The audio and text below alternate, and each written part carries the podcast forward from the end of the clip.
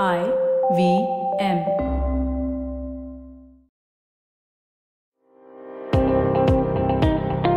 Welcome to All Things Policy, a daily podcast supported by Pragati, a flagship media initiative of the Takshashila Institution.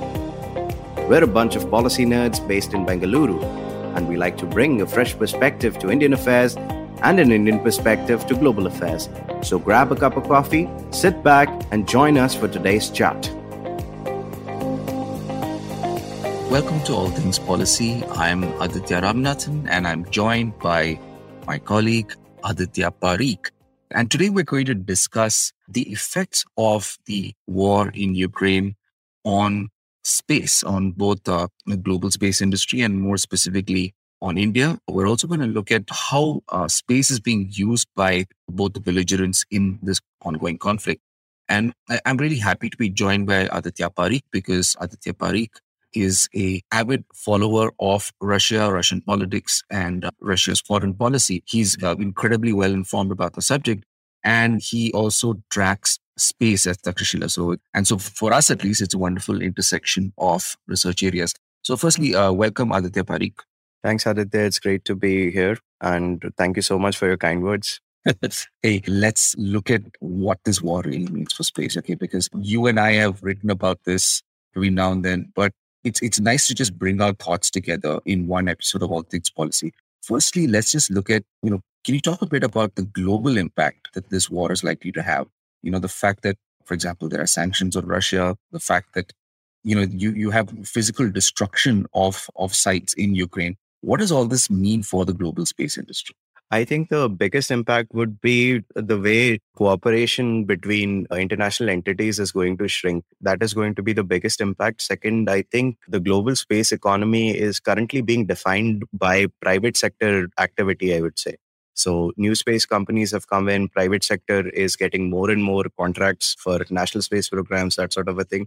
So I think that is being highlighted quite a bit. And, there was a time when you could only rely on government-supplied satellite imagery for carrying out military operations on the terrestrial level. But in this conflict, I think the biggest winner or the biggest highlight has been the private Earth observation applications part of the private space sector. And I think that has implications in the fiscal sense, it has implications on the strategic sense, it has implications on the, law of armed conflict sense. So the paradigm itself is being, quite turned upon its head. And a lot of things have been, I think they've been sped up because I think these changes, these questions would have been asked decades later, but because of this ongoing conflict, they're being asked now. And then talking about the industry, I think it has a very direct impact on how India's fortunes in space are going to be affected as well, because, it's no secret that India is also looking to launch some very big ticket kind of space missions right now, including the Gaganyaan mission. So those watershed moments, it's really not 100% certain right now because of this conflict that the supply chains would hold up. A lot of hardware comes from all around the world, including Russia. And with at least the Gaganyaan mission, Russia is a very important partner for India, and a lot of hardware involved in Gaganyaan mission is going to come from Russia. And it's very uncertain right now that those deliveries would take place on time or not. Or, there's a lot of ambiguity around it right now. Russia is confident that it would be able to hold up its end in the deals that have been made, but with no certainty of what the military industrial complex and the space industrial complex of Russia would look like after this conflict. So that's really a big uncertainty. So, it really goes to show that how interconnected the world is as far as use of space goes, as far as high-tech cooperation goes. So I think it's a downward kind of a trajectory as far as the globalized space economy that we were used to for the past many decades. I think that's my brief take on what the larger picture of impact on space from this conflict is.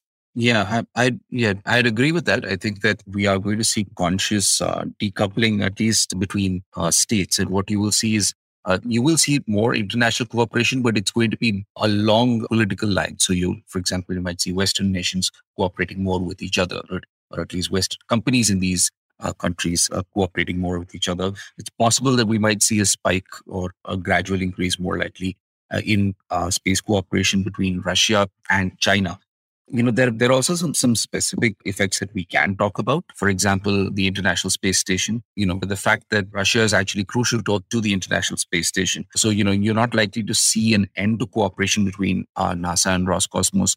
But I think that there is going to be a conscious decoupling. International Space Station is kind of effectively NASA-led today. And they're going to basically become less and less reliant on Russia. They're probably going to use the Northrop Grumman Cygnus spacecraft, for example, to provide the boosts necessary to the International Space Station to keep it in orbit rather than using a Russian craft. And similarly, they're going to be basically using American private spacecraft to launch people and cargos to the ISS. We've also, for example, seen a cancellation of launch of OneWeb satellites from Russia. All of these, I think, point to a broader decoupling. And it's going to be interesting to see what the global space industry looks like at the end of this. Now, Aditya, since you track Russia, I just want to know from you, how do the Russians see the fallout of this war on their space program and on the global space economy more broadly? So be glad to talk about that. But for the ISS, I also want to make a point. So I think the service life of that space station is nearing its end as far as the original hardware that's currently in orbit is concerned. So Russia has been very vocal about how they see that it's going to fall apart around 2030 or so, because it's going to catastrophically have failures across systems. So this has been the Roscosmos position for a while now.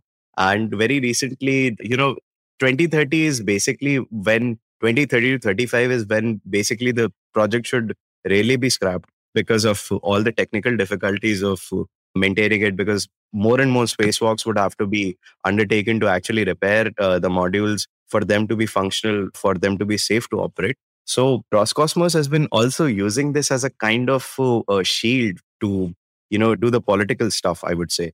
At the moment, Dmitry Rogozin, the head of Roscosmos, he spoke about that he has presented a proposal to the Russian president on when cooperation with the West and other partners should be ended on the ISS project because of the current political and military situation in Ukraine. So his idea is that, both things could go together. That's my interpretation of it, that basically they're going to have to stop the cooperation very soon in 2030. So they're going to phase out their involvement based on that. So I think it's a lot of posturing and not exactly very different from what their, pre-conflict plans were.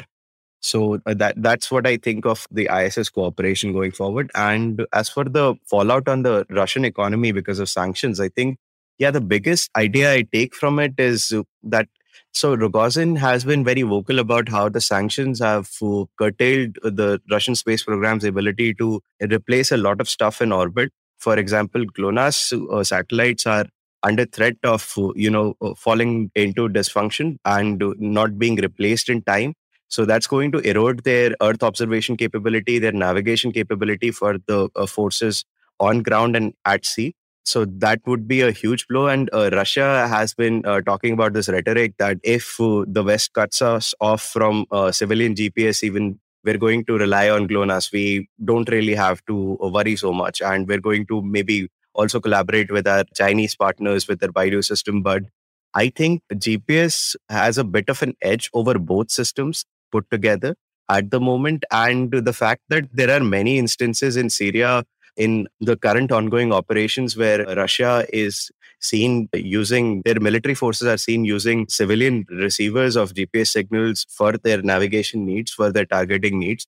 So I think that speaks for itself that at the moment, the Russian and Chinese capabilities put together aren't enough for their military objectives. So this is a lot of, hollow rhetoric that things are hunky-dory and even if the West cuts us off, it's going to be fine.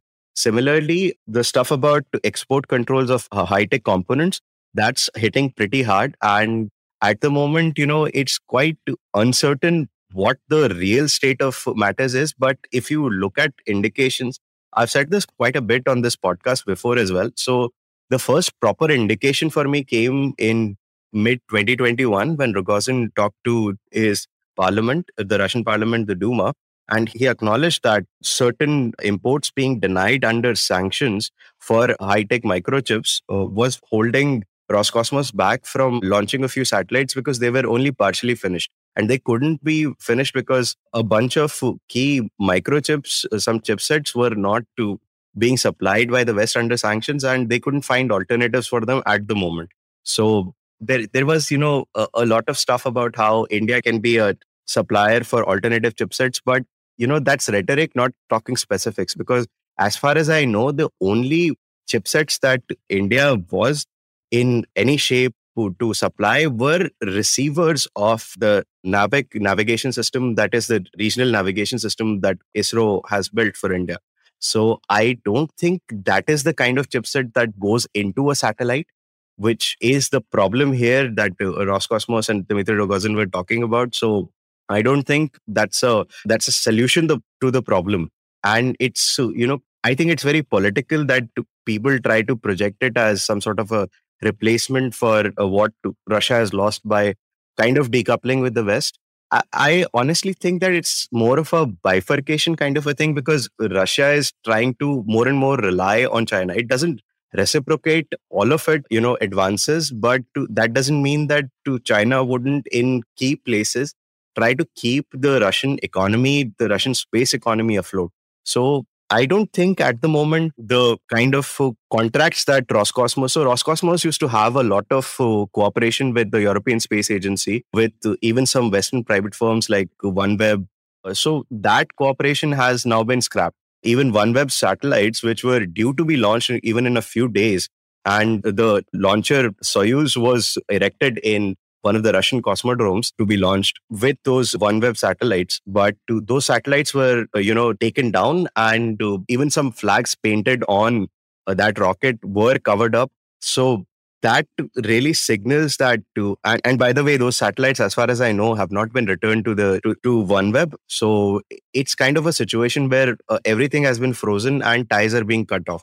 And as far as I know, that launch capacity that would now be idle, it's not exactly idle, because as far as I know, Russia is looking to provide that capacity to its own private space companies. There are a few of them, and they could use them, but those applications would be like CubeSats, MiniSats, that sort of a thing. It's not going to be a huge big ticket item that's going to be sent up, as far as I know.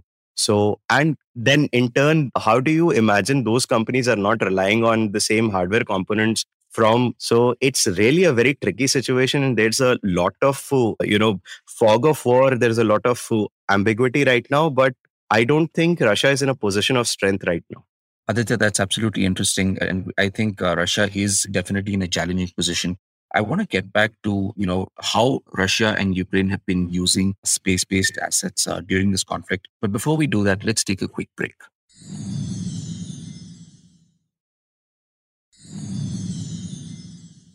Welcome back to All Things Policy. Now, Aditya, I want to turn to the war itself and how space is being used. Can you run us through some of the highlights of the usage of space during this conflict? We've seen both state-owned assets as well as private sector being entangled in this conflict. Can you tell us how that's worked out? Yes, so the Ukrainian authorities have been very vocal about private sat imagery companies who have satellites in orbit like Maxar, etc., who sell that imagery to provide that imagery to Ukraine on a kind of, prompto basis, because they use it to get intelligence on advancing Russian forces in basically the military operations that they're carrying out. This throws up a very big question, really. And then they also deal with resellers of these satellite imageries, smaller companies who buy imagery in bulk and then sell to very specific applications wherever required. So it's a bit of a mix for the Ukrainian market right now. But as far as I know, majority of the dealing is going towards the war effort, as far as I understand. So the question that this throws up is, who is a belligerent in a conflict and who is not? So I think there's been quite a bit of commentary on this because, at the moment, the convention was that private space companies would not be, a part of the conflict. But with Ukraine using satellite-based infrastructure of these private companies to target Russian forces, even if that's not in real time, in majority of the cases, as far as we know. So it really throws up the question if Russia would see these private companies as co-belligerents of Ukraine and target their satellites in orbit and other infrastructure. So would that set a precedent? So that really is a question that has not been answered. And thankfully, it has not been answered in an affirmative that, yes, they would be targeted. Because, space debris, once something hits, some kinetic action is taken by Russia. If it's going to destroy one of those satellites, that's going to generate debris and endanger just about any space object that's in the path. And that would draw in neutrals and that sort of a thing. It's very similar to what the argument was in early European wars of the 19th and 20th century, that if you target neutral shipping, who exactly is a belligerent and who's not? Because, the same argument with the blockades in those days at sea. So it's kind of similar here as far as international law and the law of armed conflict goes. So you can see this especially with Elon Musk's Starlink, which has provided internet connections, satellite internet terminals to Ukraine. And that exchange was between Ukrainian authorities and Elon Musk was public on Twitter. So that really sets a precedent here that, a private company has been so, a private American individual has been so, gung-ho about providing aid to belligerent in an active conflict. And what complicates the matter further is the fact that those satellite internet terminals are not only being used by the Ukrainian forces to just communicate, they've also actually used it to actively target Russian armored forces in the fray right now inside Ukraine. So they've been using these satellite internet connections to communicate with their TB2 Bayraktar drones, which are strike drones.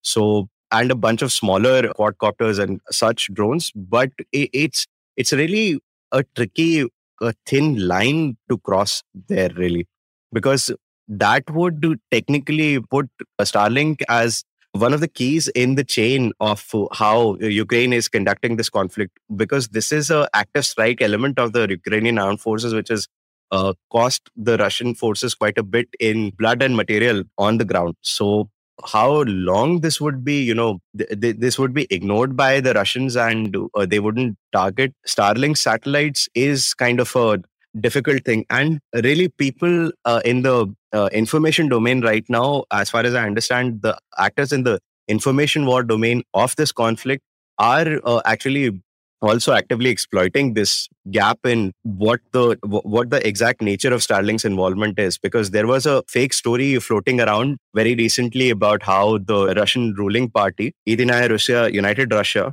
to which President Putin also belongs. So the party in power's website, alleged website, was supposed to post a statement by Dmitry Medvedev, who used to be the Russian president in the near past. He apparently gave a statement, according to that fake news, that the Russian aerospace forces have been instructed to target Starlink satellites because they've been a key element of the Ukrainian war effort against Russia. So this turned out to be false, absolutely false. And it was a website created around 2004 or so, the Internet Archive. Actually, I found this out by seeing how far back that website went. And I was looking for an archive of that. So on Internet Archive Wayback Machine, I actually copy pasted the URL there and found out that it existed since at least 2004. There was a backup from 2004. So this was a very deep information asset that somebody had buried for a long time and they were biding their time and then they used it in this conflict. So it was a fake website. It was a cloned website which had the same content and some fake statements like this. This Dmitry Medvedev one, which had fake facts and was spreading a very dangerous kind of a thing which could have led to conflict breaking out in space. Okay. All right. I think it's also interesting how GPS has been used during this conflict. Definitely the Ukrainians are using GPS once again to coordinate their military operations, just civilian GPS. And I wouldn't be surprised if the Russians are also dependent on GPS to some extent, both informally and as well as perhaps for adding course corrections for their munitions, for their platforms and so on. So it's interesting to, that's another form of, weird form of entanglement that occurs that is occurring in at least this conflict. But I think, Aditya, you bring out, I think the really important takeaway for us over here is simply how long will space continue to just be a sanctuary? At some point, belligerents and conflicts are going to start challenging the use of space by an adversary. And that could mean not just, for example, spoofing or jamming back on Earth, but also actually targeting assets up in space. So yeah, I think that's a key lesson that India should take away. This is no longer something theoretical. One final question before we end is, how do you see cooperation in space going forward from here? Because, we've talked about this kind of decoupling that's likely to occur, but obviously it's very difficult for states to go it alone. So what is the future of space cooperation over the coming years? It's unfortunate that Russia is going to any longer be a provider of major launch capability apart from its domestic economy, domestic space economy, because the numbers just don't make sense. The launch vehicles under development right now are much better in other countries and with private space companies. So even right now, if you look at the cost and payload numbers on what SpaceX is offering and what Russia is able to muster with its old systems and the new ones. So I'm referring to what kind of payload capacity and what kind of costs are you looking at with Soyuz and with the newer Angara series of rockets. So the numbers don't really make sense for any third-party player to sign up with Roscosmos right now. So it's a very difficult situation for Russians. So it's a very larger trend that in just about everything after the sanctions, they're looking inwards. So, it's the same kind of Atmanirbharta kind of a thing that we saw during the COVID times, during the initial lockdowns, but on steroids, as we say in Takshashila, 10x. So at the moment, they're thinking in terms of finding domestic alternatives for everything. So Russia is going to turn very inwards for its space economy, or rather whatever it's going to shrink to. It's all going to be domestic demands, and maybe some help with the Chinese would matter. But largely, Russia is no longer going to be a major provider of space services as far as I understand. That's going to be a major change because the USSR erstwhile was one of pioneering space power, and we in India know it as the space power, which actually, helped us initially with our satellites and such, basically got our space program off the ground. Without its help, it might have been much more difficult during the original Cold War. So I think Russia pretty much disappearing from the top 4 or 5 players in the space economy is going to be a huge development. And yeah, as we discussed before, China-Russia cooperation is going to be, bolstered by this current crisis and in the following years, as far as I understand. But that really depends on other factors as well, because even in other podcasts that we've done and some research documents that we've produced, it always comes through that the Chinese are very pragmatic about their cooperation with Russia, and they don't really take unnecessary risks to support Russia politically or fiscally. They always try to find a way where the risk can be minimized as far as fallout on their economy and their military technical fortunes are concerned, because they're also very reliant on the West. They're also very, entrenched in the global supply chains and such. So they only do very lopsided kind of cooperation with Russia, where they always come out on top and by a huge margin. Right, absolutely. I think in summary, what we're likely to see is both, along with the decoupling, is weird forms of cooperation that are implicit or indirect, because it's very hard to completely decouple in space, in reality. Of course, these states are also going to have to continue to talk to each other about space security, basically. What do we do about ASAC tests, responsible behavior in space and so on. So we're likely to see, a weird combination of conflict and cooperation, or at least decoupling and cooperation in the years ahead. But thank you so much, Aditya. This has been a fun discussion to have. Indeed, it was my pleasure. And thank you for joining us on All Things Policy. If you liked our show, don't forget to check out other interesting podcasts on the IVM network. You can tune into them on the IVM Podcast app, ivmpodcast.com, or wherever you listen to your podcasts. You can also follow IVM on social media. The handle is @IVM Podcasts on Twitter, Facebook, and Instagram. And hey, if you'd like to dive into Takshashila's research on technology, strategy, and economic affairs, check us out at our Twitter handle @TakshashilaInst or our website takshashila.org.in.